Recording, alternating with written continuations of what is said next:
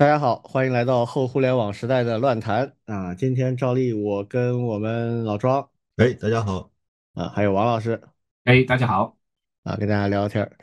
这个上海又降温了啊，这个 是嗯，还在下雨，对，据说还有可能下点小雪的，不过看上去好像可能性不大了哈。湖南那边是有可能下雪的，嗯，大家注意保暖啊，然后多吃点儿暖和的东西。今天我们的话题啊，现在我们开始了。第一个，我们想简单的聊一下最近鸿蒙的一些进展。之前我们也聊过关于鸿蒙的下一代的系统，所谓的原生的鸿蒙的系统。那现在这个原生的系统就是鸿蒙 Next 啊，已经开始进入一个比较重要的里程碑了啊，就是开发者的申请测试。也就是说，现在开发者可以向他们发申请。得到一份完整的鸿蒙 Next 的开发环境，然后可以开始在这个环境上去尝试做一些原生的开发了。这个其实比我想的要快啊！他们去年的九月份开发布会的时候提到了未来的一些路线图，然后现在不到半年，啊，就已经进入到一个比较广泛的去测试的阶段。前段时间其实我们节目里稍微提了一下，他已经开始在找一些。重要的合作伙伴，比如游戏这边跟米哈游在开始尝试了，那现在就开始完全放开，就是所有开发者都可以申请测试。嗯，就是上次不是提到已经有学校开始在专门培养这方面的开发者了，就是鸿蒙跟他们有合作嘛，就一起来培养这方面的学生，就开发原生应用，而且这些学生的就业前景就已经很明朗了，嗯，肯定有很多单位想要他们了。这其实是一个蛮蛮生态的做法。我作为不光是学生，我们还有老师，都在做一些鸿蒙的课程，包括书籍。动作快的老师其实就开始做一些面向鸿蒙开发者的一些教材，然后呢，把它和学校的计算机的一些课程做结合了。现在我看来已经都开始上来了。嗯嗯。之前在我们的听友群里面曾经有讨论过这个问题，当时的我的一个观点就是，它最好是保持对原来安卓的应用的一些兼容和支持，比如说你能够正常的下载安装 APK。当然，鸿蒙 Next 有它自己的一整套的系统啊，可运行的字节码，包括虚拟机，包括它整个的开发环境、编译器，通通都是它原生的。之前我们也提过，它大概率就是基于 Linux 的操系统的底层，然后有一个跟 Linux 的可运行程序的那个二进制格式类似的一个可执行的代码的标准啊，然后它可能有自己的一套虚拟机和字节码。但现在我看到的鸿蒙的发出来的这个版本啊，它是没有办法运行原生的安卓系统的。所有的安卓上跑的这些应用，它必须要用它的那套工具链重新的编译、生成它的那个可执行代码，才能够在这个鸿蒙 Next 上运行。我不知道你们对这个是怎么看？对，从老师看，这肯定加重了很多工作量，或者是他为什么不提供一些更加兼容的做法呢？或者是平移的、平滑能够迁移或者是开发的？对，所以这个是一个问题啊。嗯，出于什么考虑，对吧？嗯，我的理解是，总想自立门户吧。嗯，就是说，嗯，你不能一直依附于安卓生态，因为这个下去，就说如果你长期依附安卓生态，就意味着你始终是跟着人家后面走的。那么，安卓如果出新版本，你再跟不跟？安卓如果再出了新的 API，你要不要同时兼容？它会成为一个一直以来的问题。当然，这个背后也是一个，呃，怎么说呢？也是一个赌博吧。就是真的到哪天不兼容了，你们到底是用我们的还是用他们的？你们到底是学这种技术还是学那种技术？这个时候，当然很多开发者会选择嘛。但是如果真的能做到的话，那就是一个此消彼长的过程。嗯嗯，总要赌一把的。我觉得如果不赌这一把的话，总归没有更大的前途。我是这么理解啊。但是这个体系架构的迁移啊，一般来讲会走一个比较平滑的一个路径。你比如说，苹果就是一个典型的例子，它曾经从 PowerPC 转到英特尔的芯片，然后这几年又从英特尔开始做 ARM 的芯片，它自己研发的 ARM 的芯片。那么这两次的迁移呢，苹果走的都是一个兼容路线，就是我全力支持新的架构，但是呢，我也提供一个兼容层，能够跑老的架构的应用。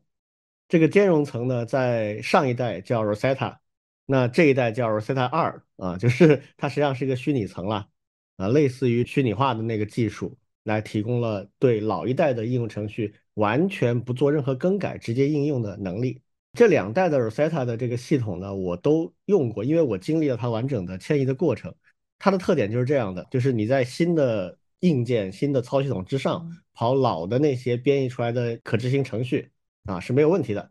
它的主要问题是，第一，启动会比较慢啊，然后运行的性能呢会差一点，但没有差到你不能用。但启动是真的慢啊，就是这样的一个状态，但绝对可以用啊。为什么会这样做呢？其实很简单。就是它不能够让这件事情成为一个 stoplight，一个红灯，就是因为某个应用不能在新系统上跑，我就没办法用你新的系统。我举很简单的例子，假设微信一段时间，比如一年，它不跟进，那你这一年所有基于鸿蒙 Next 做的硬件产品就卖不出去啊。实际上有人问了微信的开发组了，里面就有人说了，说我们暂时没有计划，至少今年没计划。啊，这很符合微信的特征啊！微信是一个能不做一定不做的一个团队，所以它肯定会比较慢跟进的。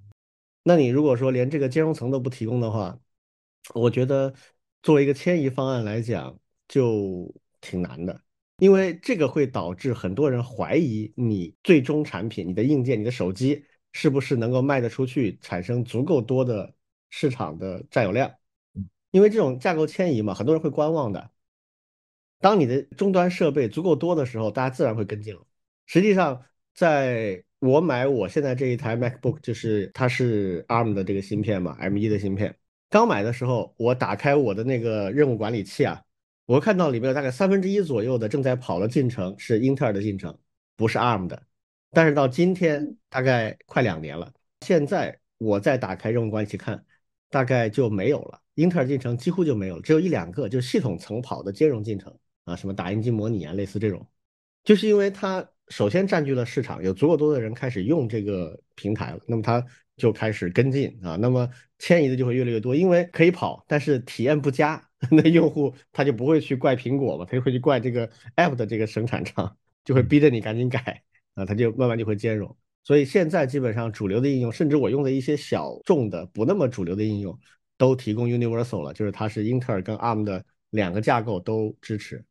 所以现在鸿蒙的这个决策啊，我不能说它一定错，但是我觉得它应该考虑未来去提供一个可以兼容运行的层，否则我没法想象它如何去推广它这个新的体系啊。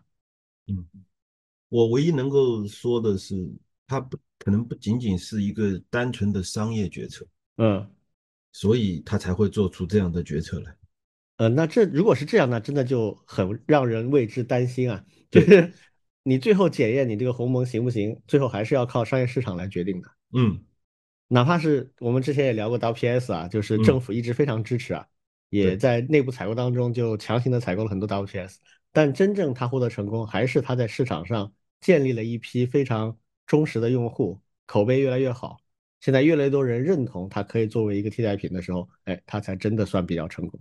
那鸿蒙这种就更加是了，对，它实际上现在是要。挑战国内的 iOS 加安卓的这个生态环境，是的，就是正面对赌了。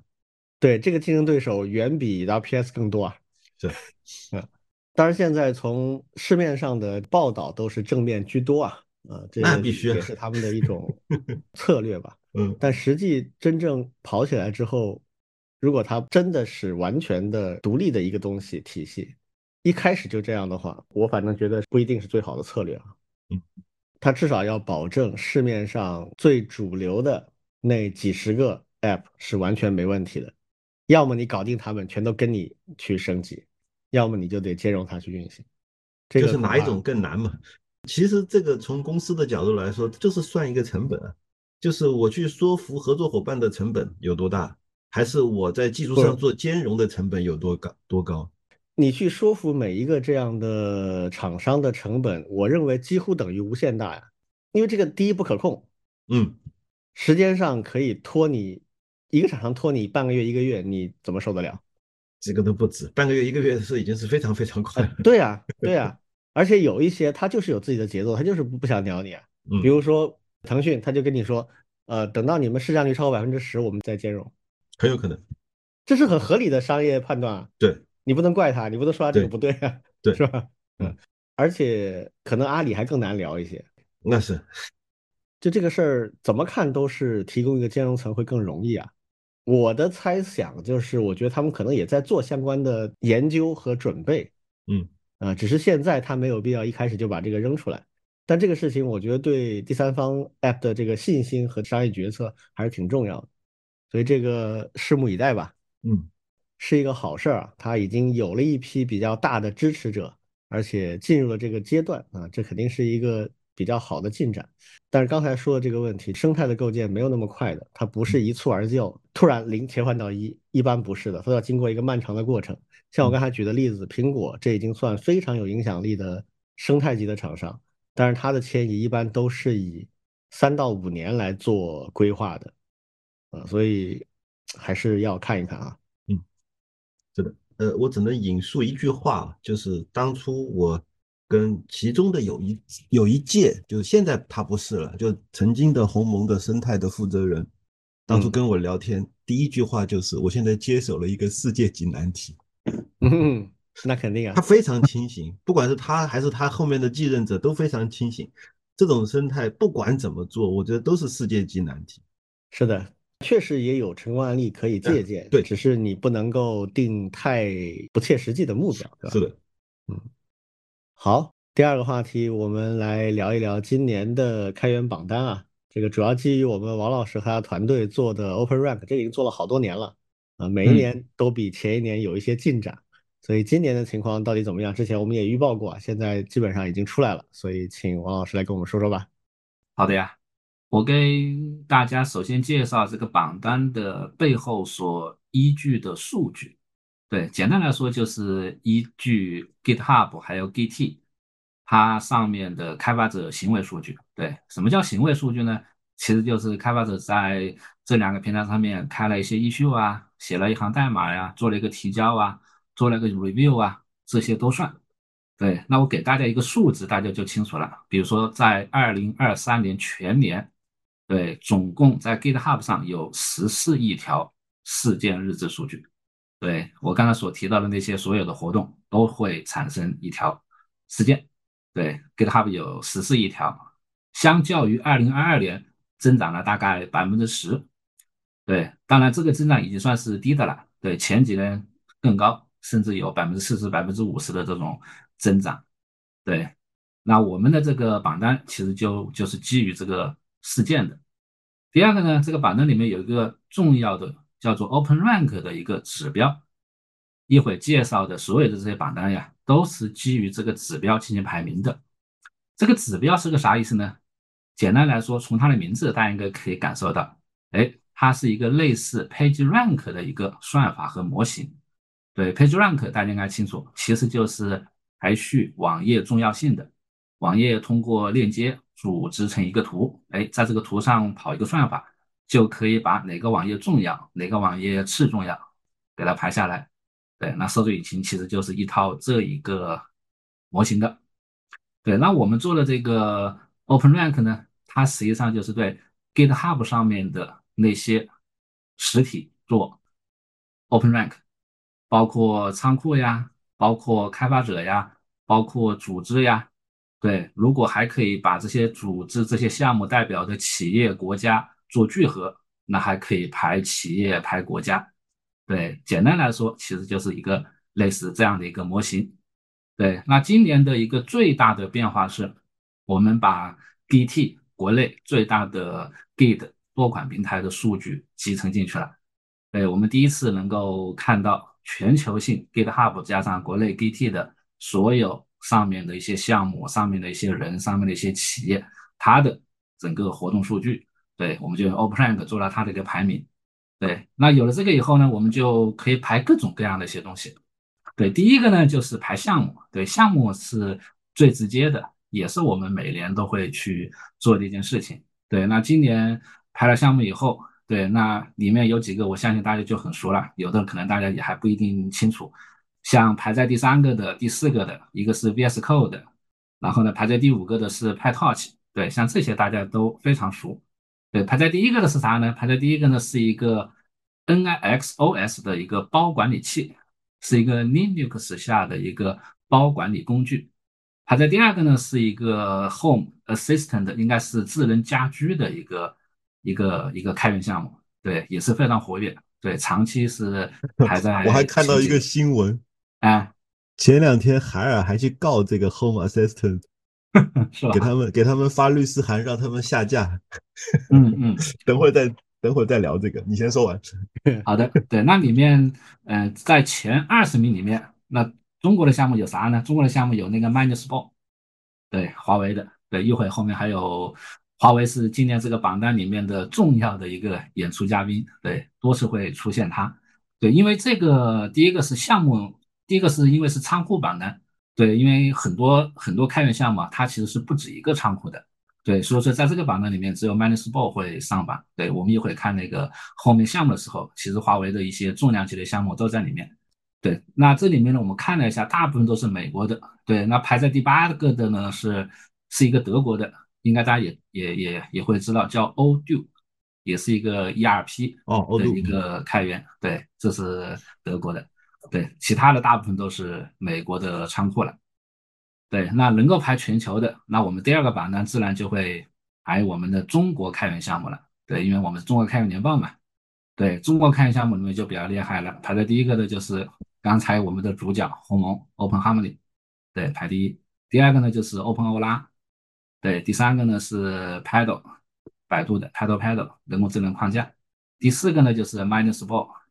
对，后面呢就是什么蚂蚁的呀、TiDB 的呀等等。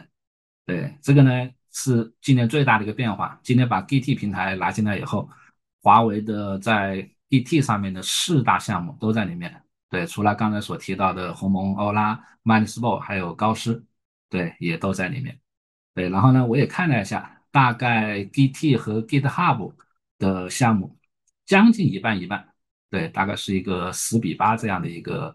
一个一个区别，对这个呢也是得益于像开发原子基金会旗下的一些项目，对，其实都是很多都还是在 GT 上面，对，这是第二个榜单，第三个榜单呢就是全球企业，对，什么叫做全球企业呢？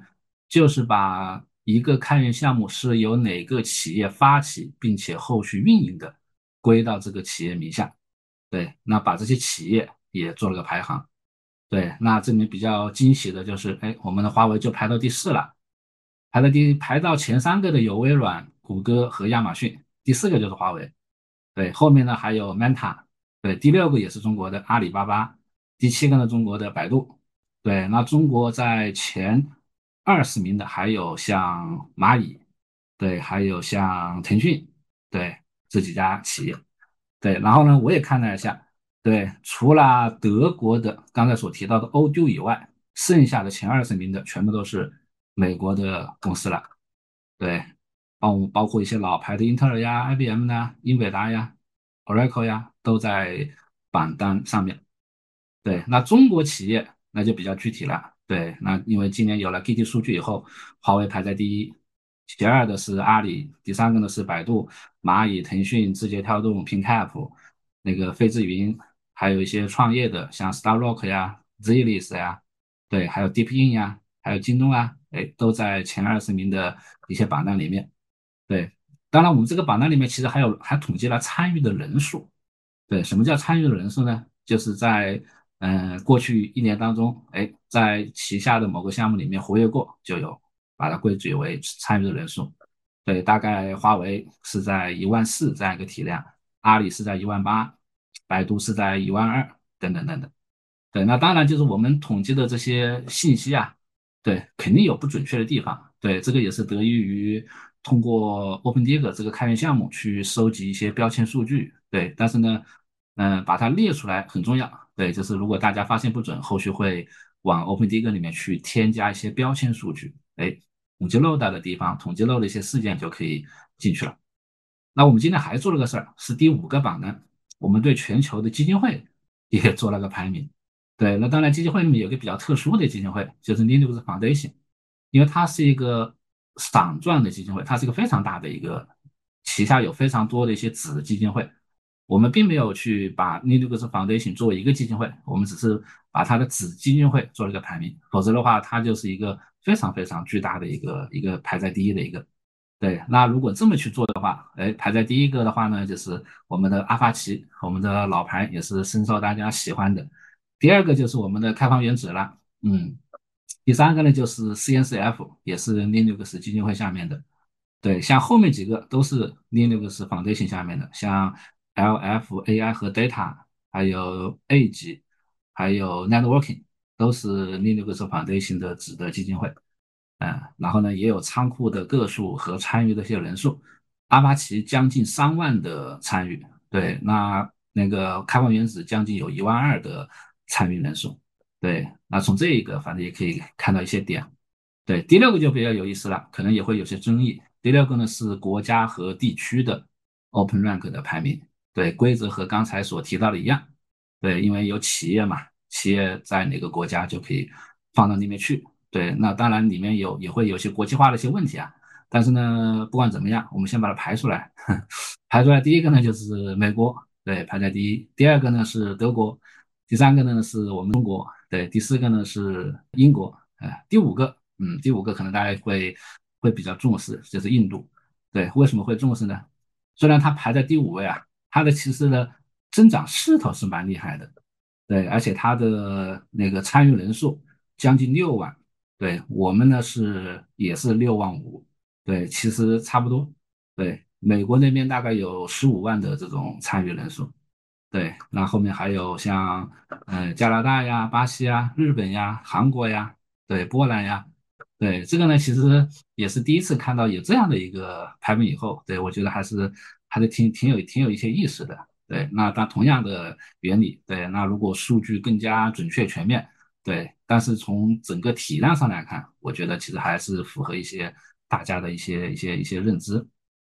第七个呢，就是对全球的开发者做了一个排名，哎，这里面的多样性就挺多的了，对。那就不是什么美国的一大堆，对。其实有美国的呀，有瑞士的呀，有嗯像。印度的呀，日本的呀，德国的呀，中国的呀，对中国有一位，对是在嗯第十九第十九个，对那当然同样也是那个统计数据归口的问题，对可能还有一些统计量的，但是没关系，可以放在嗯大家可以一起来做数据的一些标注。中国榜单里面其实有很多就是我们熟悉的了，这是第八个榜单，对像我们的吴声老师呀，像 T 森呀，对都在这个榜单里面，对甚至有些我们周围的一些。一些人了，对这个呢，其实我们前面和是否每人也会去做一些开源三十三人这样的一些活动，对，其实也是参考了这些榜单的，对，那基本上就是榜单这一块，我们今年独立出来了，我们用 OpenRank 做了八个榜单，对，这是先拿出来，对，给大家看一看啊，嗯，呃，我帮王老师补充一个信息啊。因为中国开源年度报告每年都做，每年呢也是通过这个王老师他们 X Lab 来出数据、出榜单。其实前几年华为一直是比较不爽的，看到这个报告，为啥呢？就是因为华为的排名在 Open Rank 的这个排名一直就是很低，但是华为很清楚的知道他们在开源领域的投入是非常大的，但是因为当时 GitHub 和 Git 的数据没有打通，所以呢。就显示的这个排名只是 GitHub 上的排名，因此就看不见华为，因为华为所有的开源项目现在都是放在 Git 上的，结果就导致排名上不去，或者说看不见了。而另外一方面呢，其实这也是国内的一个非常常见的一种自我鄙视和自我贬低的风气，就是认为中国的开源肯定不行的，中国的开源怎么可能？比得上 GitHub，或者说中国的开发者肯定人很少的。虽然我们并不知道有多少，但是肯定人很少。而且国内的统计报告肯定是假的，因为他们都自己吹的。很有意思的一点就是说，GitHub 报一个中国的开发者人数啊，很多大家都纷纷引用。但是中国自己出的报告，只要是厂商自己出的，一律就是那是肯定自己吹牛。但是这一次的报告恰恰是由 X Lab 这样的完全第三方的中立机构通过打通各方数据，最后汇成一个排行榜。其实我认为是一些有爆炸性的结论的。这些结论真的，我觉得我们写好多篇文章，一个爆炸性，一个爆炸性的，每一个爆点吹一篇都来得及。可以宣传一下前面。对呀，对呀，就是就是有一些结论性的东西，比如说，呃，我们去看最前面的这个 Git 的活跃数，其实已经超过 GitHub 了。就是 GitHub 和 Git 的总体活跃仓库的活跃度，在二零二二年的时候已经超越了 GitHub。就是从增长趋势来说，这个其实是一个很爆炸的结论。再比如说，呃，有一个企业排行榜。其实最近十年的企业排名，我们可以看到一条非常直溜溜的往上升的一条线，是华为的排名，从二零一九年开始就开始往上飞升，二零一九年是第八名，二零二零年是第四名，到了二零二一年就变成了第一名，然后一直维持到现在。其实这些趋势啊什么的，我我觉得它展现出来以后是很有爆点的。还有一个，其实我我们也很自豪的，就是开放原子基金会的排名现在是全球第二。仅次于阿帕奇，当然这是因为我们把 Linux 基金会拆成几个子基金会来比，但是如果不拆呢，它就是全球第三，对，那也是很惊人的一个一个成果啊。所以，我我觉得这些爆点都是可以一条一条的展开来宣传的。我提两个点啊，第一个就是现在总的感觉声量还是不大，这个能怎么去解决或者是改善一下呢？就类似这样的信息啊。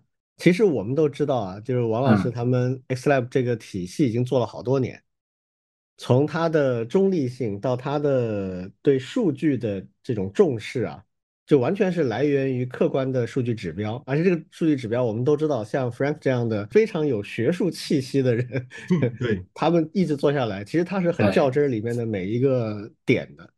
所以这个东西怎么能够让它在舆论场上面有更多的声量啊，这个是要去想的一个问题。第二个就是刚才说的有一些爆点，包括 Git 它的活跃度，包括华为的它的活跃度、贡献度，还有像开放原子基金它的总体的这个规模，这些东西我们是不是经得起推敲？就这里面有没有水分？这种水分我们能不能把它做到一个可控的范围之内？那这样的话，我们再去做一些前面说的那种声量上的扩张的时候，我们就会更有底气。嗯，因为可以预见到啊，这种东西一旦它现在还没有成为舆论场的爆点，如果一旦成为爆点的话，有哪些可能的说法会出现，这是可以预期的。对，对的，是吧？嗯，就是那些冷嘲热讽，同样还是会怀疑你，完全他一行数据都不看，他就是说你这个不可能是真的，就是会有这种人。对，所以我觉得这个可能是我们要去思考的一个问题啊。比如说，现在我们有什么办法？除了像开源社，开源社当然有它的影响力，但是肯定还没有达到那种出圈的程度。嗯，那这个有什么办法可以让它往外产生一些外溢效应？就这么说吧，因为我我接触太多开源圈子里的人，有一些其实是非常资深的开源人，对于中国的开源其实也是贬低的，也是没有信心的。嗯。就我跟他们私交很好，但是我们的观点就是不一样。哪怕在同样都是开源的圈子里，都还没有形成一股合力，更不要说什么讲好中国开源故事这种事情，没有形成共识。说实话，就是没有。那有没有一些形成共识的可以宣传的点呢？要完全达成共识，当然很难了。嗯，我记得我们好早前谈过这个话题，我其实也是。不够深入，但是我在外围看，我也会相对悲观一些。比如我当时就提过一些思路，就我觉得现在我们开源大家都很重视啊，但是仍然缺龙头型的项目。哎，那现在看上去这样的项目虽然不说很多吧，但至少有一些了。数据库的体系有一些，鸿蒙这是一个代表，还有其他的什么没有？嗯，因为我是坚信一个点啊，就是量变会引起质变的。积累了这么些年，不说别的，至少代码提交量这个是已经积累到一定程度了吧？这个东西总没办法去 造假，这个比较难啊。嗯，那到一定量之后，它总有一些项目它会产生一些联动反应。那我们现在比如在国内的这些开源项目里面，找到五到十个拿得出手的项目，这种是不是已经有一定的效果？远不止五到十个了。对呀，远不止，其实很多了已经。有那种很底层的东西。啊，数据库、操作系统，嗯，也有非常小但是非常实用的东西，比如我们之前聊过，老庄特别喜欢的那个 Logseq，嗯，对，是吧？这是中国人做的开源项目。还有我特别喜欢的一个中英文的编程字体的项目，也是中国人做的开源的项目。不论从哪个角度上来讲，都已经开始有一些怎么讲叫开创者，已经不再是婴儿阶段了，他已经真的是站住了。所以我觉得这个是非常值得认真去研究的。就像刚才说的，以前我们之前前期节目预告的时候，我就提过，这个是划时代的，因为以前从来没有人把 Git 跟 GitHub 这些东西放在一起叠加起来去做一个这样的榜单，这个一定是全球唯一的，而且是全球领先的。是因为美国人一定不会这么干嘛？那最近今年的一个特别搞笑的事情，美国那边是一个也挺权威的杂志啊，出了一个全球票房的统计啊。结果里面不包含中国的影院数据，中国是全球第二大单一的电影票房的市场，但是他那统计就没有中国这一块，压根一点都没有。所以我们这边动不动五十个亿、六十个亿的，就是相当于接近十亿美金票房收入的，在他那边就没出现。然后出了那个表单叫全球票房的表单，你就可想而知，就是以后要真正做全球的统计数据，可能就是中国人的责任了。我们一定不会把美国落下的，但是我们也会公正的对待美国以外的数据。所以这个事情，就在我看来，真的是非常有点的、非常有梗的一个事情。嗯，我突然联想到一件事情，我可以回头去找一下熊杰啊，可能那个李俊你也认识嘛？熊杰，我认识啊。对他现在在研究新闻传播相关的东西，而且他还在王老师学校，就是华师大，读了一个新闻传播的研究生。嗯，就专门在研究这个东西。我回头去找他聊聊看，看看怎么样才能够把这个。该报的点给他报好，对，今年真的是一个里程碑了，呃，是适当的搞点事儿了。是的，所以除了刚才王老师提到的这八个榜单以外，还有没有其他的一些，比如说趋势性的，或者是类似这样的一些分析？有的，有的，我们做了很多趋势性的分析，其中一个就是刚才其实那个庄老师已经说了，华为在国内、国际上的这几年的飙升，对。我觉得这个也是蛮符合大家的一个一个一个直觉的。我们还做了一个趋势，做了个啥趋势呢？就是中国的企业的影响力，整个影响力在 GitHub 上面的 OpenRank 的占比。对，因为我们想把这个作为一个以后的一个目标嘛。对，就是二零一五年大概只占五点一六，到二三年已经有百分之二十三点七这样一个比率了。嗯，对，这是一个挺大的。第二个呢，就是我们会把中国和美国的占比也做了比较，其实就是有点像这种此消彼长的这样一个意味。那美国呢，其实是有点略微有点下降的意味，随着中国的占比越来越高。其实我们有个观点就是呢，平台不重要，你 GitHub 也好，Git 也好，对，只要中国有一天的整个活跃度和影响力，开源项目的超过美国，其实就是一个主导的一个一个力量了嘛，是不是？对。对，这个也是我们想表达的一一个点啊。对，当然现在还是有差距的，就是中美之间大概现在的体量是三倍的差距，但是呢，也是逐年向好了。哎，我觉得挺好了，已经不是数量级的差距了。对对对对对，而且这个变化其实就是在过去的不长的时间，对的对的，五年左右的时间里面发生的。对的对的对的，我们还分了一些领域，比如说比较活跃和有影响力的这几年，明显的一个是数据库。对，第二个呢就是 AI，对，这个也是明显可以看到的一个趋势。嗯，然后呢，数据库还可以细分，虽然我们现在不是，嗯，有各种各样的一些数据库，时序图什么什么，但是呢，你还是会发现关系型数据库还是稳步在慢慢上涨。对，嗯，也是一个绝对的一个，毕竟是基石啊。对的，对的，对的，对的。哎，挺好的。我们反正这一期节目呢，也会把这个链接贴出来，有兴趣大家可以自己去仔细的研读一下，有什么建议或者是一些问题，甚至挑战，我觉得也可以在我们的节目下面去回复啊。这个是我们特别想跟大家去分享的一个东西。好，刚才也提到了开源和 AI 的一些东西啊，所以下面这个话题我们来聊一聊新的一年里面，在最新的 AI 领域有一些什么样的进展啊。我先说几个我现在看到的，最近经过了之前宫斗的喜剧啊，也也不能叫喜剧吧，就是那个剧之后啊，OpenAI 的 CEO Sam Altman 大概现在缓过劲儿来了啊，开始频繁的出镜了。他最近有两个言论是比较引起我的关注的，一个是他大概在呃元旦后几天吧，跟比尔盖茨啊比尔盖茨有一个在线的访谈，聊了大概五十分钟左右。他那个访谈里面提到了一个观点，我特别觉得有意思。他说，那这个 AI 的发展会非常快啊，这不是新闻啊，我们都知道的啊，啊非常快，可能百分之九十以上的人都无法及时的做好准备，就大家会跟不上这个 AI 前进的速度，绝大部分人会跟不上。这个跟不上，他没有细聊啊，但是其实我们也聊过这个话题。我现在主力在做的事情，所谓这个数字素养的提升。其实也是面向这个目标，就是我们预计到会有大量的人跟不上这一波潮流，所以更需要去做一些普及和教育的工作。这个不是新闻。好，他最有意思，他提到后面这一句话，他说：“所以我们也赞同啊，而且我们希望啊，有一些强力的组织来对这个世界上最强大的 AI 进行监管。”这个话呢，塞奥特曼以前不大说的，因为他所说的要监管的最强大的 AI 不就是他们的吗？嗯。这个这还自己给自己带个套啊，这个挺不容易的。我觉得可能会有一些压力啊，可能会有些压力。当然，他可能也确实担心，如果没有这样的监管，反而会使得很多人对他们未来要做的事情更加有戒心。就有的时候是这样的嘛，我做的事情是比较超前的。假设完全没有人管我，那可能大家对我的担心和怀疑，甚至莫名的打击会更多。啊，如果我主动出来接受一些监管，放开一些透明度的话，说不定会好一点。这个不知道他为什么这么提啊，但总之他说这个话啊，我觉得是以前他没有这么讲过。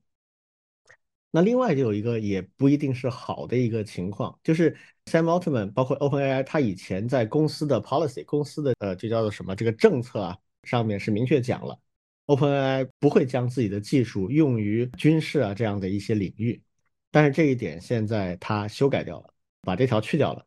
而事实上，就有人已经在报道，就是他可能在跟美国国防部在做一些合作。啊，当然他们也有公开的一个说法，就是说，呃，我们这个合作不是直接用于武器啊什么的，我们是在研究，比如说军人的心理啊，怎么让他更健康啊等等这种问题啊。但不管怎么说了，这个一定是一个很难逃避的一个命运。这样的尖端科技。不用于军事是不太可能的，政府强力部门一定会这么去做啊！你要完全挡住这个压力是非常困难的。好，那另一个言论就是前不久啊，就就这个星期在达沃斯论坛，这个是疫情之后第一次大规模的线下的所有的各国都参加的达沃斯论坛。那么三毛他们也去了，他做了一个主题的分享，他就提到另外一个说法啊，也很有意思，他就说 AI 会发展的很快。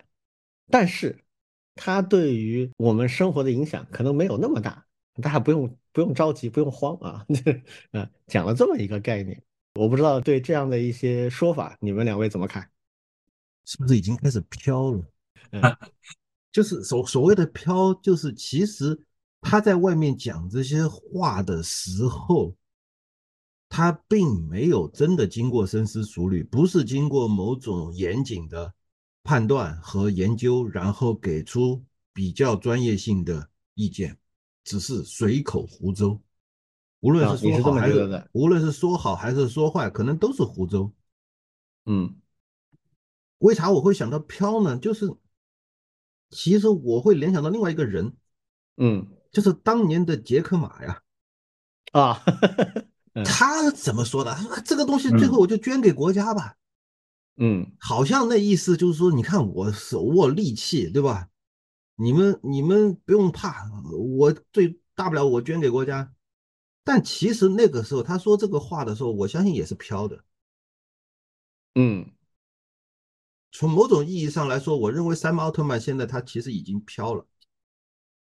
嗯，当然我这种话的也是随口乱说。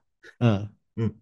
你也飘，对，对，嗯，是这样的。一方面呢，大模型它现在的影响力其实越来越大，即便是以前忽视的、忽略的，基本上现在都开始甚至被动的被卷进去。其实还是回到那个，其实前面李老师也提到，包括我们在学校做那个数字素养，其实我们现在学校的领导干部很多，有的一开始也也不会，甚至不屑于过。现在都在被迫的去拥抱开源大模型，那拥抱大模型这件事情。现在学校其实有不止一个单位在部署各种各样的一些大模型，对，即便是像师范类学校，今天搞一个那个化学的，明天就搞一个药学的，对，甚至呢还想把这些大模型啊面向社会提供服务。哎呀，我们的学校，我前天也也跟他们去聊嘛，我们学校的那个信息办特别紧张，为什么呢？他说马上。大模型相关的一些合规已经在路上了。现在这些大模型啊，里面虽然你看这些化学也好，药学也好，它其实还是可以去回答一些非常错误的问题。然后呢，他们说，哎，我们已经做了一些屏蔽，对吧？包括一些关键词呀、敏感词已经做了。但是呢，哎，你会发现，它做一些，他给大模型去做一些套话，还是可以变着法把一些东西让他说出来。嗯，对这个呢，其实那些发模型的那些学院呀，他不管的，他只想说我又放了一个东西，对吧？然后想着圈一点东西回来拉一点项目。但是呢，信息办特别紧张，为什么呢？因为一旦有些问题，负责责任，对这个板子是打到信息办的，对，因为是信息办给他们去开通那个 IP 的通道。但是信息办并没有能力让他们做正确的事啊。对，信息办他没有这个能力。他甚至都不知道，他是一个对他来说是一个不确定性的东西。对，他只能说我我来我来试，他只能说我我去试，然后我换着法去试。对，因为现在像那个网信口这一块，大家也知道，其实也是越来越紧张。哎呀，现在他们就不知道怎么做了。现在这件事情就是像以前尽量能不开的 进不开，但是呢，这些学院又极力想展示他们在这一块的一些工作和连接点。对，这个其实是我们很多平台监管最后倾向于懒政一刀切的原因就在这里。我们最近也在试各种各样的大模型嘛。我们这个节目之前也介绍过的，我们一号在旧金山的那个演讲，我推荐大家去读嘛。就那个演讲，我后来有找到一个比较完整的文稿，我就把它下下来做成了一个 PDF，然后把这个 PDF 放到比如说 ChatGPT，我问他里面讲了啥。哎，它会有非常清晰的概括，一二三四五啊。那我如果把这个东西扔到国内的任何一个开源大模型里面去的话，包括最新的一些，它会怎么做呢？它也会打开分析，然后已经开始生成了一些内容的时候，突然它会跳掉，然后下面告诉我们说，哎，这个东西我们不知道里面说了些啥。这个 希望，呃，如如果你有具体的这个需要，你可以去阅读什么什么东西，就变成了一个明显 safeguard，就是那种看门人。生成的一个标准的回答，你像我刚才举的这个例子里面，它其实没有任何问题，它没有负面的东西，也不存在各种被误用的这种可能性。但是由于那种不确定性，他不敢去做这样的尝试，那就变成一个呃，最后就可能一刀切了，就这种都不能够去聊了。这个其实对于后续的一些产品是有一些损害的，因为毕竟。政治相关的话题或者敏感的话题，它其实是包含在很多有价值的东西里面，你没法把它完全摘掉的。摘掉之后，相当于你自废了小半条胳膊吧，至少。就回到刚才说的这个 Sam Altman 说的这几个问题啊，这个哥们儿呢，不是那种特别有信仰或者特别的守规矩的那种啊，就是信用对他来讲不是那么重要。他最早的时候也是成立这个组织的时候，是把它作为一个开源的基金会。当时的表态是完全的开放的一个 AI 的平台技术，但后面发现这样有问题，赚不到钱或者难以维系的时候，那说转就转了，也没啥，哪怕有很多困难啊，他也就把它转了。包括他说，哎，不用于军事，那真的有这个机会能够继续让他进行这种令人激动的研究的话，那当然他也会愿意参与到军事里面去。所以这个老兄不是那种特别有原则性的那种责任感那种，他是一个非常强力的 pusher，就是把事情往前推动的那种人。所以现在其实大家都在关注的一件事情就是 AI 到底它现在这一波上限在哪里？有没有可能超出一个好的范围？就是虽然它会带来一些负面影响，但总体还是好的。它会不会超出一个界限，变成负面的更大？这个其实很多人都关心，但是很多人都没法做出判断。甚至包括这些领先的都没法做出判断，所以他可能也面临来自各方这样的压力。那么他说这些话，我我不能说他一定就是未经过思考随便乱说的，这这个我不能确定。但是反正我看不出他的很明确的一个未来的走向，这点是比较令人担忧的，说实话。而实际上最近呢，我们也在做一些观察和判断啊，就是我的感觉啊，OpenAI 接下来在今年对手会非常多，会越来越多的可能性会站在跟它同一个 level 去竞争了。这里面我举两个例子啊。一个是从 Llama 2到 Llama 3，这一周 Meta 和他旗下的做人工智能的这个团队啊，发表了一系列的吹风，其中包括扎克伯格自己在 Facebook 上发了一段他的这个短视频，他就提到几个点，其中最令人震撼的一个点是，他说现在他们 Llama 3的这个训练已经在做了，而且动用了一个多么大规模的计算力呢？是六十万颗 H 一百的芯片，我我现在怀疑全中国有没有六十万颗 H 一百的芯片，我都不知道，可能不一定有，就是这是一个非常惊人的一个量级啊。然后就很多人会担心啊，这个 Meta 花了这么大的力气去训练这个模型，还会继续开放吗？那 Meta 的 AI 的老大杨立坤啊。他就在小扎发了那个视频之后，立刻的跟了一系列的推，他就做了一些解释，就是他虽然没有明确的、清晰的承诺说这个 Llama 3还是会开放，但是他整个讲法给人的感觉是，嗯，不会有变化。为什么？他的基本出发点是这样的，他是从几个角度来论证啊。第一个，他认为现在的大语言模型如果不开放，没有太大意义。啊，它的进展和与其他的厂商的竞争是建立在它开放这个基础之上。他们非常关注和重视社区和第三方的这些贡献，而且他举了一些例子啊，就是说，呃，从 Llama 2到 Llama 3有非常多的社区贡献，给到了他们很什么什么样的这样的一些呃帮助或者是一些贡献。所以绝大部分人认为啊，这个 Llama 3应该还是会开源。如果真的是这样的话，那恐怕 OpenAI 会遇到非常大的对手，这个量级我倾向于认为它一定会超过 GPT-4 的水平。那问题就是 GPT Five 就是现在 OpenAI 据说已经也在训练的这个 GPT 的第五个版本，是不是能够以代差的级别去领先于 Llama 3？我觉得这个可能性非常小，因为现在大家的这个方法是非常类似的，一些聪明的、有价值的灵感，其实大家都互通的，非常开放。大家都差不多，很难想象 OpenAI 有一个自己秘密的杀手级的，呃，杀手锏这样的武器，瞒着大家都不知道，可能性有，但非常非常小。这是一个例子啊。第二个例子就是这一周我们国内的一个最惊喜的一个产品，就是清华的这个 GIM 啊，GIM 出了它的 GIM4。那天他们开发布会，我知道这事儿，但是我忙别的事儿去了，就忘了。结果第二天早上，老庄跟我们说，哎，他试了一下，觉得不错，我赶紧去看。哎，他果然不仅发布会之后这个东西出来了，而且它是完全开放，接入了它原来那个前端，相当于就是所有的人都可以不付费，也不用等什么邀请资格，就可以直接使用。我们试下来的感觉就是。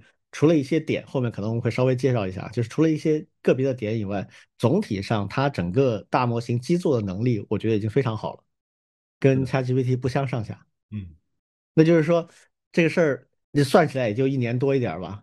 我们从根本看不到头到已经看到对方了，就相当于长跑本来是见不到的，现在我已经在看得到领跑者的那个地方了。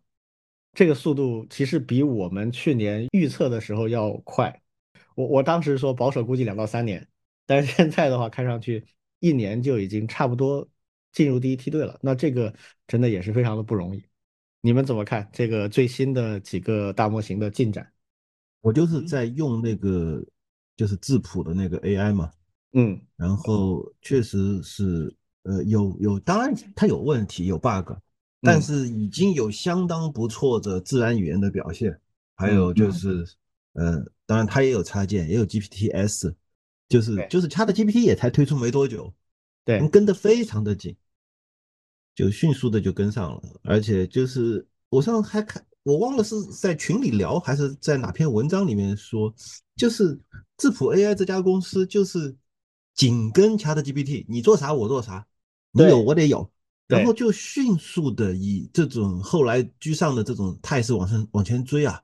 我我觉得这是一个很不错的策略。且不说且不说今后如何吧，但是这种追其实是一个很确定性的事情，就是说之前别的人都是探索嘛，但是我就跟着追，你做到啥样，我就让人去研究，你新推出功能我就接着做，做到你这个新功能的效果。然后再逐渐改进，这个这个我觉得是非常正确的一个套路啊。对，说到这儿，我顺便补充一点，就是我对于这个智谱这家公司，因为它是清华的公司啊，然后基于清华内部研究的那个 GIM 的那个大模型，我最欣赏的它就两点。第一点就刚才老庄说的，全面跟进 ChatGPT，从大模型基座能力到前端界面上的能力，都全面的向那边靠拢。之前先追平它 GPT 三点五的能力，最近这个版本明显就是全面的追那个 ChatGPT 和 GPT Four 的那个能力，包括在线的搜索，就是它现在可以大模型的时候及时的去搜索，然后根据搜索的结果，然后再来回答问题，然后包括数据的分析，包括多模态图图片的生成等等，全部都是跟着 ChatGPT 的这个模子在走的，因为我们知道。ChatGPT 其实只是一个客户端的应用啊，它表达的是对普通用户的能力，它背后其实需要一系列能力支撑的，包括大模型的基座，包括各种各样的辅助性的大模型、编码的程序的大模型啊、搜索引擎的插件啊、图片的生成等等等等一系列东西要去辅助它，这个是不容易的。它不只是一个大模型的研究，它里面包含了工程化的东西，还包含了很多巧妙的一些怎么去融合各大模型的一些技术。它在对其前端能力的同时，后端能力必然是跟上的，否则它没办法实现前端的一些功能。它现在就有些地方跟的不够好，比如说它在分析数据文件的时候，明显跟 ChatGPT 是有差距的。然后生成的程序可运行的成功率也相对会低一些，但没关系，它就追嘛。这个对于一个大学孵化出来的企业相当不容易，它很现实，你知道吧？很多大学里面的研究项目，它会讲究一个不一样啊，它要一个差异化。他不愿意去跟着一个商业化的产品一步一随，但是他们没有这个精神负担，就非非常好的去跟进。这在目前后发阶段是绝对正确的。你已经后发了，你还不利用这个后发优势，那你不是傻吗？所以这是我第一点非常欣赏的。第二点非常欣赏就是我们之前聊过，现在中国所有大语言模型最重要的不是赚钱，而是努力的攫取用户。它是现在国内唯一的一家完全不收费，而且完全开放使用的。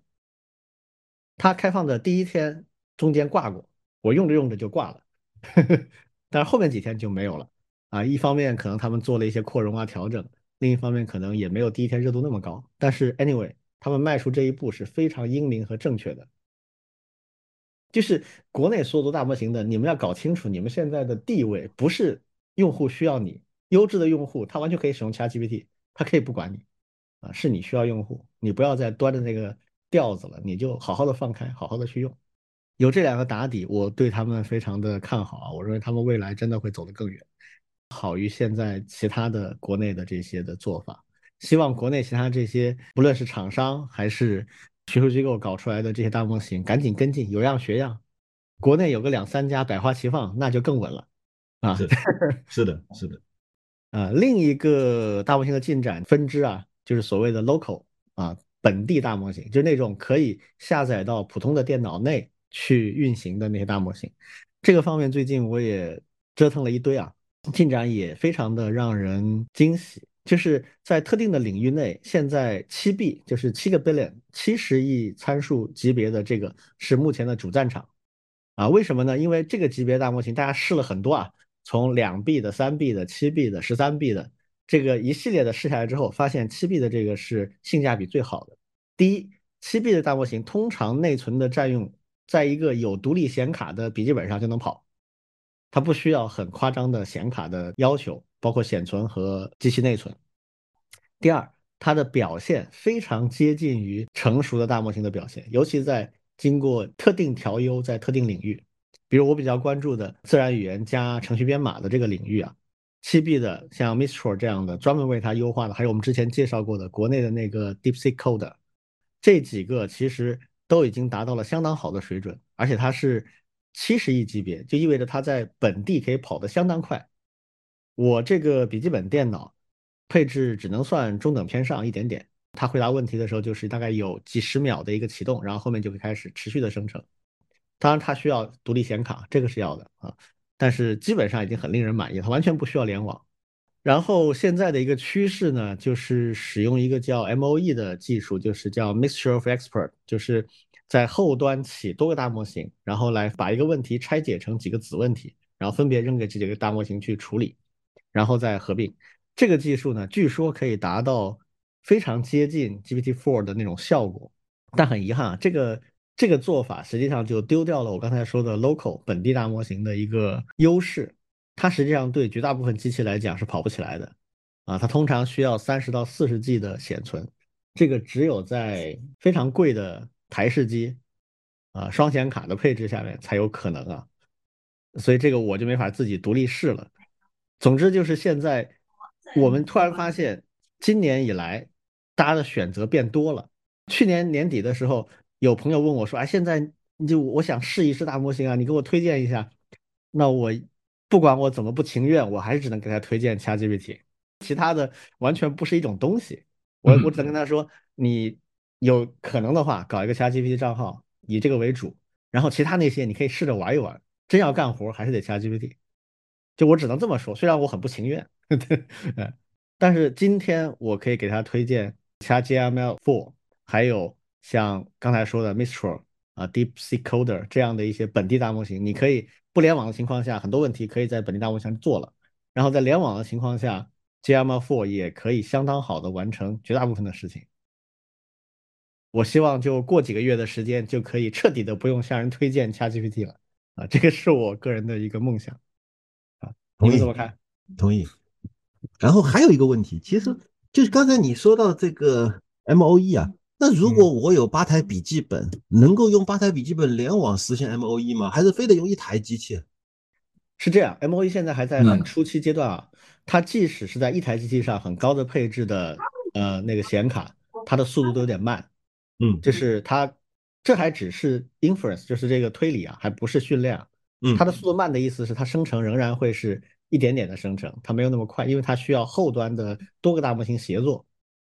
所以可想而知，你刚才说那个我没有看到有人试啊，就算有人试的话，也会慢到无法接受，所以 估计就不太会这么去做。我的联想是这样的，就是说我们之所以会觉得慢，是因为我们的人是要和这个 AI 不断的做交互，所以我在等他的回答。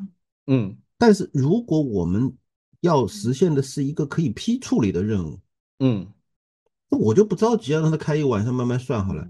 但是因为有多台机器串联起来做，那么它慢慢算出来的答案就非常接近于我不再需要调整了。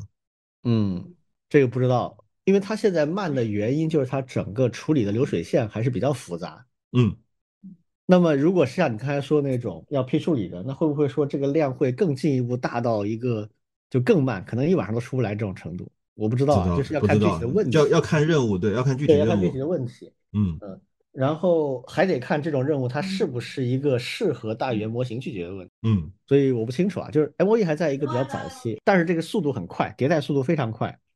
啊，虽然它现在还是比较早期的一个状态，谈不上非常的好用，但是社区里面研究的节奏是非常快的。现在已经开始分化了好几条路线。有人说，哎，这个八乘七 B 就是把八个七 B 级别大模型串起来的这种做法有点慢，而且笨重啊。那我就。做一个四乘三 B 的，或者八乘三 B 的，对，就是人在玩这种东西。我昨天下了一个四乘三 B 的，然后在我机上可以跑的，速度也不算慢啊，然后就没办法直接判断它是不是比成熟的七 B 的模型更好，这里面就要很多 fine tuning 的工作要去做了。所以这个就是一个非常好的重创的一个题材，开源在这个领域会非常有用，就是它需要很多很多人去试，找到一条路线。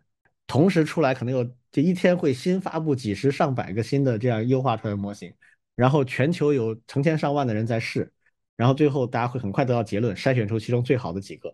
这个节奏是非常让人激动的，就是一般正常的研发逻辑是做不到的，必须依赖于这个 open source 和共创的这种环境。而且就是有种感觉，就是我们现在处在爆炸中心点，它正在爆炸。对啊。就像好久好久以前，我曾经参与一个项目，就是找外星人的项目。你你们你们听说过吗？我知道，HomeSet。就就那个时候，大家的机器都很烂，但是你可以连进去，贡献一点点计算力，然后看，哎，这个效果怎么样？当然最后没找到啊，但是 但还是让人觉得，哎，参与了一个很重要的数字化进程。嗯嗯，我觉得挺有意思的分布式，突然让我想到三个臭皮匠能不能够顶一个诸葛亮了。嗯，在计算机的领域，那肯定是可以的。我其实前两天也试了 GLM 四的那些，我特地试了那个的，我特地试了它的那个数据分析。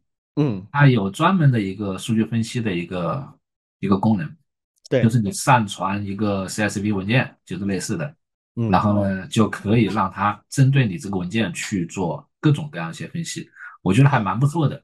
对我试了几个，就是我先给他做一个大致的任务描述，就是你你你你就帮我去做一个完整的探索性的数据分析，哎，他做的挺系统的，从缺省值到简单的统计分析到可视化，对都有。然后呢，还针对一些具体的任务，让他再进一步的描述，我觉得挺可用性挺高的。嗯。对，因为最近不是做年报嘛，我把一些数据其实是甚至丢给他，哎，做一些初步的分析，哎，我觉得还还挺好的，因为本身数据分析也有一些探索性的一些点在，对，本来对吧？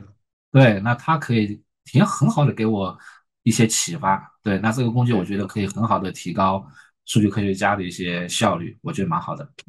是是的，他现在的一个问题就是你。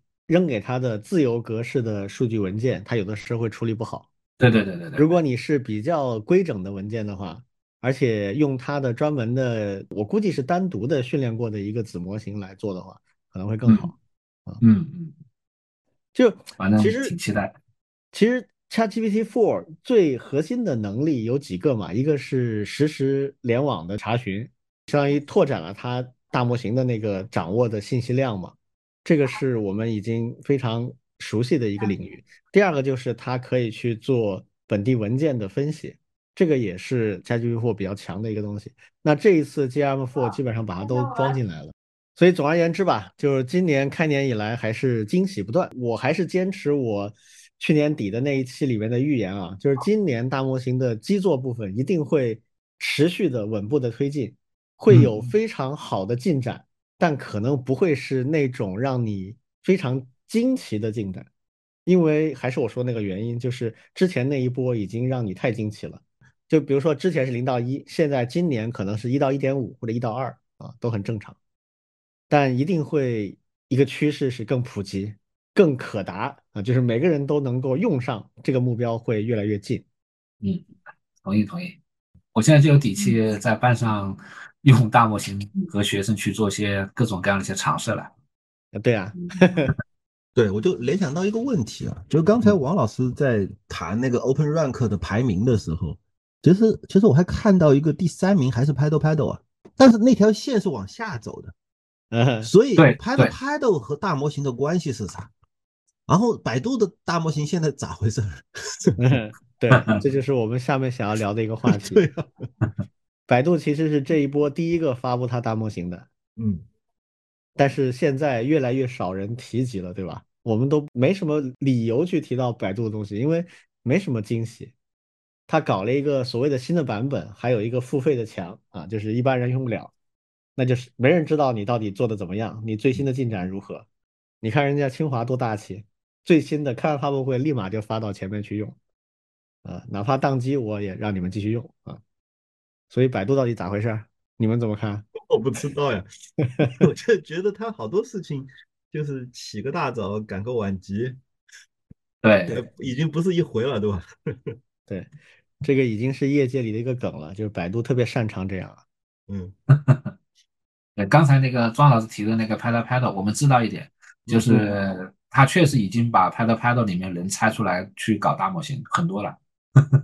啊，那个项目它。是什么时候开源的？能排到第三呢就如果它走下坡路，因为之前的积累都不错啊。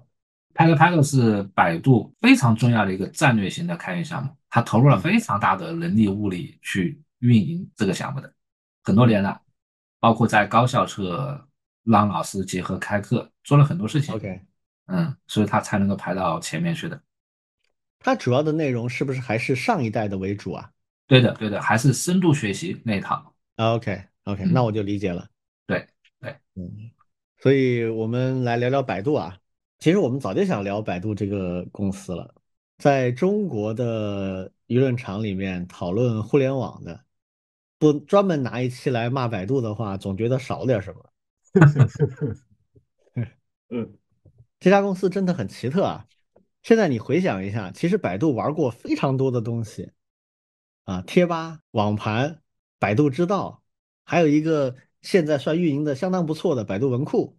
嗯，可能我们都知道啊，但可能普通的人可能没有接触过的，百度还玩过什么音乐啊、外卖啊，啊，这些他们都做过，我当年百度做外卖可是下了死力气做的，收了一堆的公司。而且是砸市场，就是补贴补的很厉害的。当当年的百度外卖，对，但是瞬间就现在已经没有人知道了。就做这点好像也挺不容易的。那百度音乐也是，当年所有的大的都在做音乐啊，嗯都至少有一个分支在做。但是这个被证明是一个非常崎岖的和长的一个路径。那最后坚持下来的就只有两家，腾讯跟网易。然后教育，百度也做过。当初我刚进沪江的时候，就是百度投沪江那一轮 close 的时间点，我还专门去百度见过李彦宏，还有他们投资的老大，就是 close 那一轮的时候，那他们聊的对教育的重视和布局啊，那也是非常有战略高度的。而且那个项目，我当时知道的是，百度的公司内部不是特别看好，但是李彦宏本人非常坚持要投。那是二零一四年，他认为接下来的若干年是在线教育爆发期，这个判断被证明绝对是正确的。就一四到一八年这五年，基本上是那一波在线教育蓬勃发展。百度自己内部有教育的事业部，还投了一堆像胡江这样的独角兽，但是现在也没声音了。就是这个到底跟什么有关呢？我还能补一个，嗯。就是百度也投这个开源，啊，就是当初华为还在想要怎么样参与到开源中国的相关的事情的时候，在内部讨论了很长时间，哦哎，百度已经投资了，嗯，对，就比华为动作快得多。快的太多了。就是我我当时跟百度的那边在聊的时候，我都说，哎呀，我太佩服你们了，你们对开源是真有眼光，所以才能有这么快的速度。后来发现眼光和速度不是一回事，或者说，或者说他的投归投，但是投完了以后的运营其实好像就没啥。就是对从从百度投了开源中国之后，到底开源中国发生了什么变化？本来我是非常期待的，因为因为我在这块确实跟他们都熟嘛，我很期待他们能够后续做出点什么来。因为因为其实百度还做在线开发平台，嗯，啊因为，还做这，对，他也做在线不知道。叫百度云校，哎，是叫嗯云校还是叫叫效率云？对，百度效率云。啊，然后呢，做的还挺好的，因为当时我在华为的时候是做百呃华为的这个 Dev Cloud Dev Cloud，也是相当于是效率云嘛，也是一个在线开发类似的。对，所以当时听到百度这个投资了这个开源中国之后，我就很紧张，因为你想想看，这个他们就会长成新新的一个微软加 GitHub 呀。然而这事情没有发生你太，不了解百度了啊！对，然而这事情没有发生，我也很 很莫名，为啥？嗯嗯，所以，所以我只有疑问，我并没有答案了。那我其实也没答案，但是我可以有一些猜想啊。嗯，就百度这家公司，它的一个特点，就它的顶层的战略眼光是没啥问题的。李彦宏这个人战略眼光是非常好的，他是技术出身，然后呢，在美国很多年，然后回中国之后，他不像某一些留美回来的那种非常不接地气，不是的，他非常接地气，他很快就把美国的比较先进的一些技术上的理念啊，跟中国的市场实践结合起来，这个他做的比较好的，而且他真的做这样的一些战略观察，我觉得是非常有见地的。他不像马云啊，他们这些比较高调。李彦宏是个非常低调的人，他基本上很少很少接受采访，他最近这十年好像唯一一次站出来，就是去年文心一言发布的时候出来吹了一个牛，还被我骂过啊。嗯，就是他很少很少出来讲话，但是他的那种思考和战略的观察呢，我觉得是非常好的，可能比那些大家都比较推崇的，比如像周鸿祎这种还要更好一些。但他不太说啊，这是一个前提。但是问题在哪里呢？问题在于百度内部的整个治理架构，我。这也是因为之前他投了沪江的原因啊，我就有一些了解。我当时的感觉就是，那真叫一个分布式啊，嗯，所有的项目基本上都是互相不挨着，各做各的。老大看好的项目投了，或者建立了新的事业部开始做了，那一旦启动开始做，他就会延续着一个他的轨迹开始做了。然后他内部有一整套的 KPI 的考核体系，这些体系是。非常细致、非常可执行的，但是呢，它是缺乏整合性的战略构想的。换句话说，就是各做各的，各自为了完成各自的目标，在全力以赴。这，但是它很难把它结合起来，就是这样。包括，呃，当初投沪江的时候，我们当时提的一个点啊，投的钱其实不算多啊，但是我们我刚进去，其实很多情况不太了解，我只从一般的。常识的角度，我我觉得我们最应该找百度拿的不是钱，而是流量。就是做在线教育，那虽然沪江算是比较有私域流量的一个教育公司，但是仍然是缺乏那种全面性的东西的。所以有没有可能在这方面利用它的一些东西，尤其是它的那种精准投放？结果后面就发现，这个投资部门跟它广告相关的，甚至都都不谈广告，广告毕竟涉及到它的收入嘛。就是一些宣传口啊，一些百度，比如说百家号类似这样的啊，就是宣传口上面能够有一些，甚至都不是白给我们，是互动型的啊，互惠型的合作，都发现非常非常难推，因为对他来讲没任何意义。你投资部门跟我有啥关系？没任何关系。就它内部是很多很多根烟囱啊，互相之间是不通的，这是一个比较大的问题。第二个，我觉得可能比较大的问题是他们的这种投入啊，总是给人感觉后劲儿不足。他在早期会非常的用力，就像刚才老庄说的，速度很快，这个他肯定是眼光和速度都不错的。嗯，后面之所以没有东西呢，就他缺乏长期规划，他没有那种长线的策略。你像微软，他投 OpenAI，他就有长线策略，他的策略很简单，就是。我就看好你在这边去全力砸一个东西出来，而且他很确定的知道自己公司内的团队砸不出这样的东西，我就投下去，然后跟着你的节奏走就好了，我不会去干预这些东西。但是这个领域我投定了，不投你，我投另外一家，那你是最好的投你了。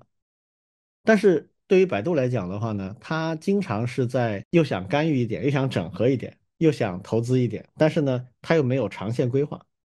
最后导致的结果就是它的发展会完全失去最开始的那个劲头，很快就衰减了。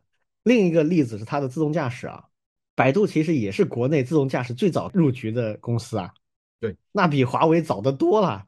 对，而且它已经进展到什么程度呢？因为北京我们知道，北京是非常重视这一块，开辟了一个区域是可以无上限的试点自动驾驶，包括真正的无人驾驶的上路啊，直接上路的。那百度在北京的关系相当好，他们也是最早一批上路去测试的这个体系。但是你会发现，他在这件事情上面就到此为止了，再也没有往前迈一步了，就很奇怪。不像华为，华为是先把这个技术摸透，然后开始跟车厂结合，然后推出终端产品，一代试水，二代强化，三代可能就是强的了。然后一旦他抓准这个节奏之后，他马上就知道难点在哪里。难点就是上路之后对于路情路况的实时掌握、实时判断。那怎么办呢？尽可能多的上路，上路之后的数据拿到后端，尽可能快的训练大模型，训练出来大模型尽可能快的推到车上去实验。所以现在华为是以这个节奏在迭代。华为现在据说是一周一个新版本啊。它的那个路情路况和他们所谓的叫丢掉高清地图的自动驾驶系统，就是不需要高清地图，但是通过 AI 的手段来训练数据，来做路上的自动驾驶判断，这个节奏就很很对。但是百度呢，就一直没到这一步，一直停在北京的那一个小的区域的测试场里边了。这个东西你说它魄力不足吧？它前面。推进启动的时候魄力又很足，但是到关键阶段之后呢，他又好像不太敢在这种技术路线上面压大宝，这就真不知道是什么原因了。但总之看到的结果就是这样，包括外卖也是这样，砸砸钱砸一段阶段，然后发现干不掉对手，但是后面也就没啥了，就不继续砸了。那当然就干不过那些把性命交在这个市场上的，比如美团这种，啊，那当然后面就没了。百度其实赚钱也还行，花钱也挺敢花的，很多战略眼光也都在点儿上，但就总是做到一半就没了。这次的这个文心一言，感觉好像也是这样。啊，最近还传了一个新闻啊，说据说百度的大模型也在参与我国有关军事项目，有可能被强敌制裁。这个也不知道是不是真的，我甚至觉得是不是百度的 AI 部门想给自己造造势啊？就是那种我们也是重要的部门，嗯，赶紧制裁，嗯，有了帝国的认证，我们就是技术领先了，是吧？就这种感觉。对啊，就像上次我们不是还聊嘛，有些高校没有获得这个美国制裁的认证嘛，就证明你不是不是很厉害嘛，够强。高校对啊，不够强。对，百度在学校投入也挺多的。嗯，是的，这个王老师应该比较清楚。对的，蛮多的。百度其实，而且它还还对和和前面非常一一致啊，非常早，他在学校的投入非常早的。刚才提到了几个项目，对，包括那个无人驾驶阿波罗，对我我我周围都有老师在给他们做一些事情的。嗯，哎。其实我是有点遗憾的，因为我觉得百度不论从它的创始人啊，到它的核心技术团队，其实不弱啊，不弱的。我接触过他们不少做技术、做产品的人，就是还是挺有能力的。但这家公司确实老是离伟大的公司差一脚，这个也真是一种宿命了哈。我有个联想，嗯，就是为什么说微软厉害？就是当微软说要 all in AI 的时候，真的是把所有的团队都调动起来，然后 all in AI 为一个战略服务。对，然后其实我们一直在网上看到关于微软的段子的，那那部门墙最开始有部门墙这个概念，就是听说微软有部门墙。对，但是但是这么些年下来以后，能打破部门墙、能 all in 的，就是像微软这样。我觉得这才是就是就是刚才李军说伟大的公司伟大在哪，就是他能够把这个战略执行下去。对，其实百度说 all in 的时候，从他的领导层来讲，我觉得是 all in 的，但是它就是对下面的研发力量的驱动啊，对整个公司能力的驱动，好像总是差一点意思。百度这家公司，我觉得它很长一段时间里面，它仍然会就赚钱赚的比较没有大的问题。当然不可能像字节跳动那么赚，但是也还是完全没问题的。它的文心一言好像也就这样了，看不到它有什么未来的可能性了，除非它突然醒悟。但这个就是对抗自己的 DNA 总是很难的，所以我们也现在不是那么看好啊，就但等着瞧吧，不知道最后会不会有什么变化。但确实留给他的机会也就这样了。行啊，那关于百度，我们就先说这么些吧。这个，他刚出来的时候，我还是觉得说，毕竟他第一家，我是说他们只要路走的对的话，两三年追上没有什么大的问题。现在就有人追得比他快，而且明显比他更有希望。行，那今天最后我们来聊一个话题啊，就是其实这个事儿已经发生有一阵子了，去年底的事情。嗯嗯，一个非常早的在线卖书的网站啊，China Pub。正式的观战了，我没记错应该是十二月一号啊就已经停止服务了。这个在国内的影响还是挺大的，所以这个引发了我们一系列的思考，就是到底书的未来以及我们读书行为的未来会是怎么样子的。我们今天最后来聊聊这个话题。你们用 ChinaPub 多吗？当年用过，买过一两次吧，还是两三次。因为我买的是实体还是电子书？实体书，实体书，好多年前了。OK 就。我我用的挺多的，其实，嗯啊，嗯，对，因为它计算机类书蛮多的，当时也是以主打特色这个的。对，它跟机械工业出版社的关系很密切，是不是直接 spin off 出来的？我我不知道啊，但反正关系很密切，所以它早期几乎所有机械工业出版社的书，它都可以直接上网。而当时有一段时间，大家可能有印象啊，最早的这个出计算机类书的一个电子工业出版社。一个就是机械工业出版社，这两个是出了特别多的关于计算机类的书，大量的国外的书的翻译，还有国内的一些呃老师们写的一些书，所以当时 ChinaPub 是这块书籍特别多，而且它应该是我印象中把这些书啊直接制作成 PDF，然后直接卖这个 PDF 的比较早的一个尝试，而且好像还卖的挺多的，因为它那个 PDF 跟有时候网上。下到的一些非正版的不太一样，非正版的很多都是扫描的嘛，他那个不是的，他那个应该是通过原始文件制作出来的 PDF，那个质量还是要高不少的。我其实没，我应该是完全没有买过，但是我看到过一些他们的书的样子，所以他观战是因为啥呢？你们感觉？我有一个猜想，因为我一直在买书嘛，嗯，但是呢，呃，两个原因。当然，可能是我个人原因，我买计算机的书会越来越少。对，尤其是这种相关的所谓的热门技术的书，通常就越越少会在书上看到。嗯，热门技术一般就在线看文档了，嗯，直接就直接就甚至实在不行就直接看源码了。你这个写成书已经来不及了，如果书还是从翻译过来的话，就更晚一一层。对，然后呢，我买书的地方呢，很多时候。就是会在这种京东，京东其实最开始的原因就是它送书快，是啊。然后呢，当当当当的原因是因为它折扣大，嗯，它经常会有这种折扣券出来，嗯。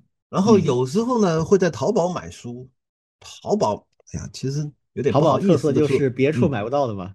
对对，有点不好意思，是淘宝会有人翻印一些绝版书，嗯，然后他会在绝。淘宝上卖，当然，其实那个还有一个叫孔夫子的网站，我只用过一次还是两次，因为我觉得孔夫子那种有些价格虚高。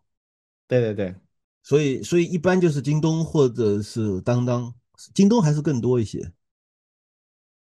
但是反过来就是说，这些京东或者是当当之所以能生存下来，就是因为它不会专注于只做技术书籍的销售。嗯。所以我的结论就是，如果你只卖 IT 书，你的空间就太窄了，而且随着技术的发展越来越快，书的价值反而会降低。对，这是我的一个猜想。书，因为大部分技术类的书籍其实比较接近于手册类，而手册这个东西的话，说实话就还是在线文档快啊。是，王老师之前买的比较多，现在是怎么个状态？对，因为我们这边，我这边会买很多的一些。第一类啊，就是教材是一个，嗯，包括特别是一些国外的一些教材。第二个呢，就是我们会有一些学术类的一些专著，我们也买了挺多的。嗯，对，那当然计算机呢，因为技术比较快嘛，它我也会选一些我们重点。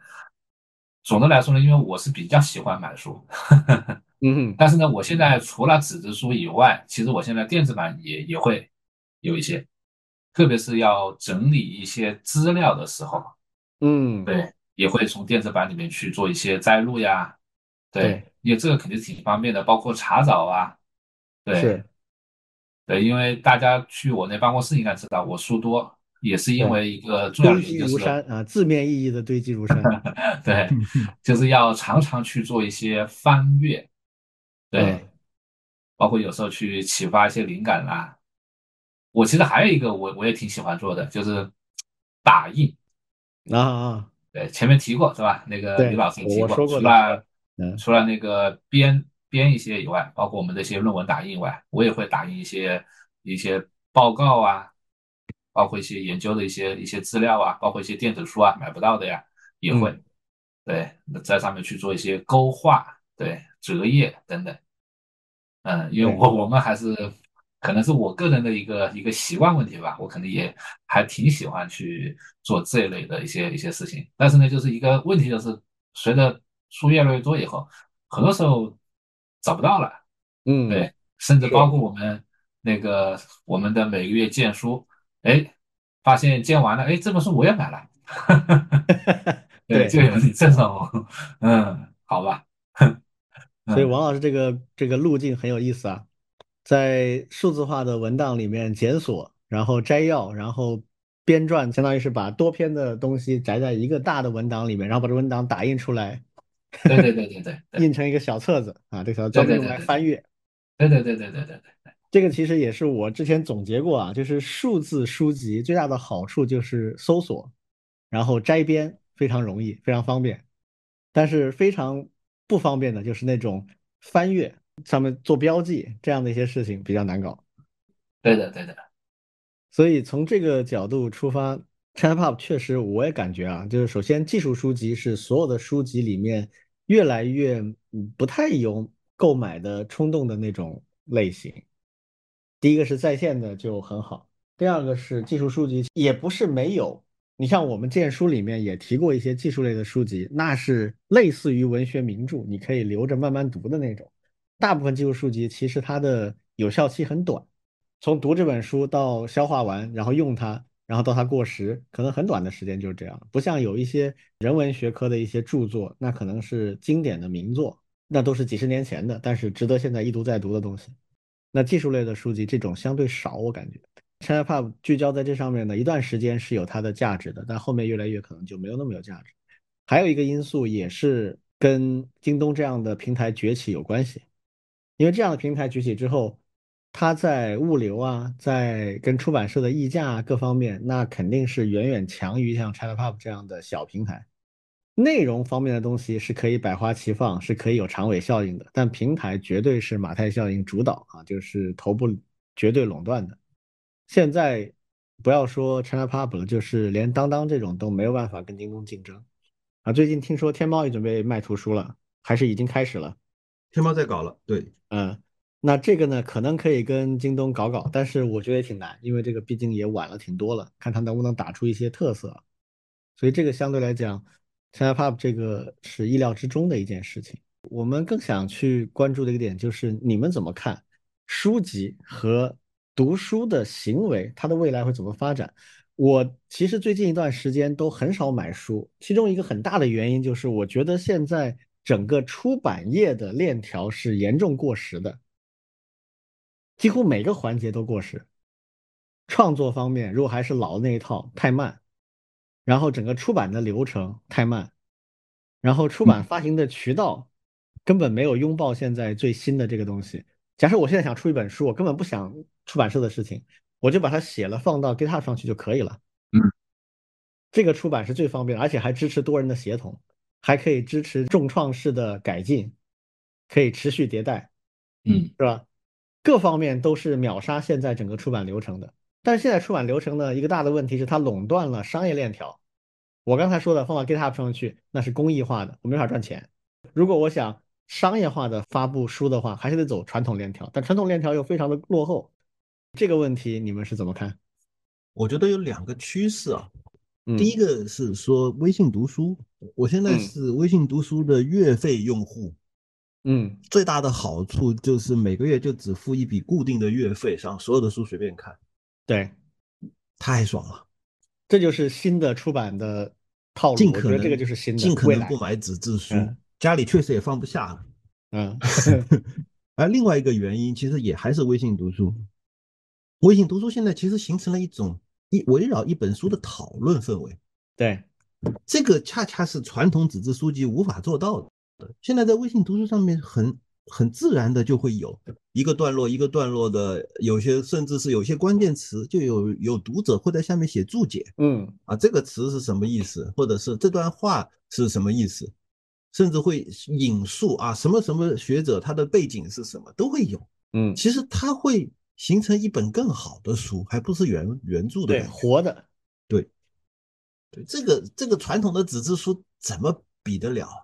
这是这是第一个趋势啊，第二个是，嗯，说实话，这个也是 ChatGPT 出来以后，或者说大模型出来以后的一种读书的方法，就是我们都都听说过有一个插件叫 ChatPDF，嗯嗯嗯，就你扔一个 PDF 过去，然后让它帮你总结，这件事情以后会越来越好用，就这个功能，就是现在这个已经标配了，对啊，一本书我不用多读啊。我我只需要用用这本书去训练一个模型，然后我跟着模型聊天就行了。为什么还要读书？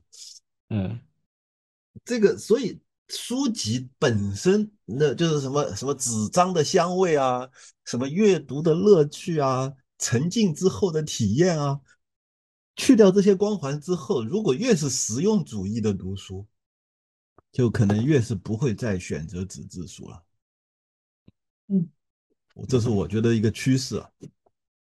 啊，我顺便补充一下，刚才说到微信里面的那个评注的功能啊，社会化的读书的这样的功能，其实，在微信读书的早期，那个体验更好，因为那个时候写评注人没有那么多，但是质量会比较高。嗯，最近我在微信读书上发现一个问题啊，这种评注现在多的有一点问题了，就有一些废话，有相当多的废话。我会把它形容为网易云音乐化。对，或者叫 B 站弹幕化，就是有有那个趋势。就我觉得接下来微信读书可能要想办法开发一个功能啊，去过滤一些这种意识不大的，比如说有些评论这样的啊，还是这样的，就这这种东西出来了。嗯，那这个我觉得问题就很大，就尽量怎么能够让那些也不是把这东西删掉，而是把那些更 informative 的、更有信息量的评注。把它能放到前面去，要有一个更好的一个筛选和排序机制，不然这个体验以后会慢慢下降的。嗯，就补充这个。王老师呢？对我补充一个，我补充一个出版社的视角。嗯，因为我们和出版社打交道蛮多的。嗯，包括我们教材呀，对，也出版一些翻译的东西。然后呢，你会发现出版社的现在的认知和两极分化非常严重。嗯。一方面就是刚才李老师所提到的，各个方面都落后，成天在做各种审查，特别是教材，嗯而且呢，越是基础类的教材，越纠结在这些里面。嗯，对，那那真的是我觉得挺难忍受的。嗯，另外还有一类，对我举个例子，其实前面前段时间我们去江苏，特别是一个地方的，江苏有一个凤凰出版集团，挺有名的。嗯。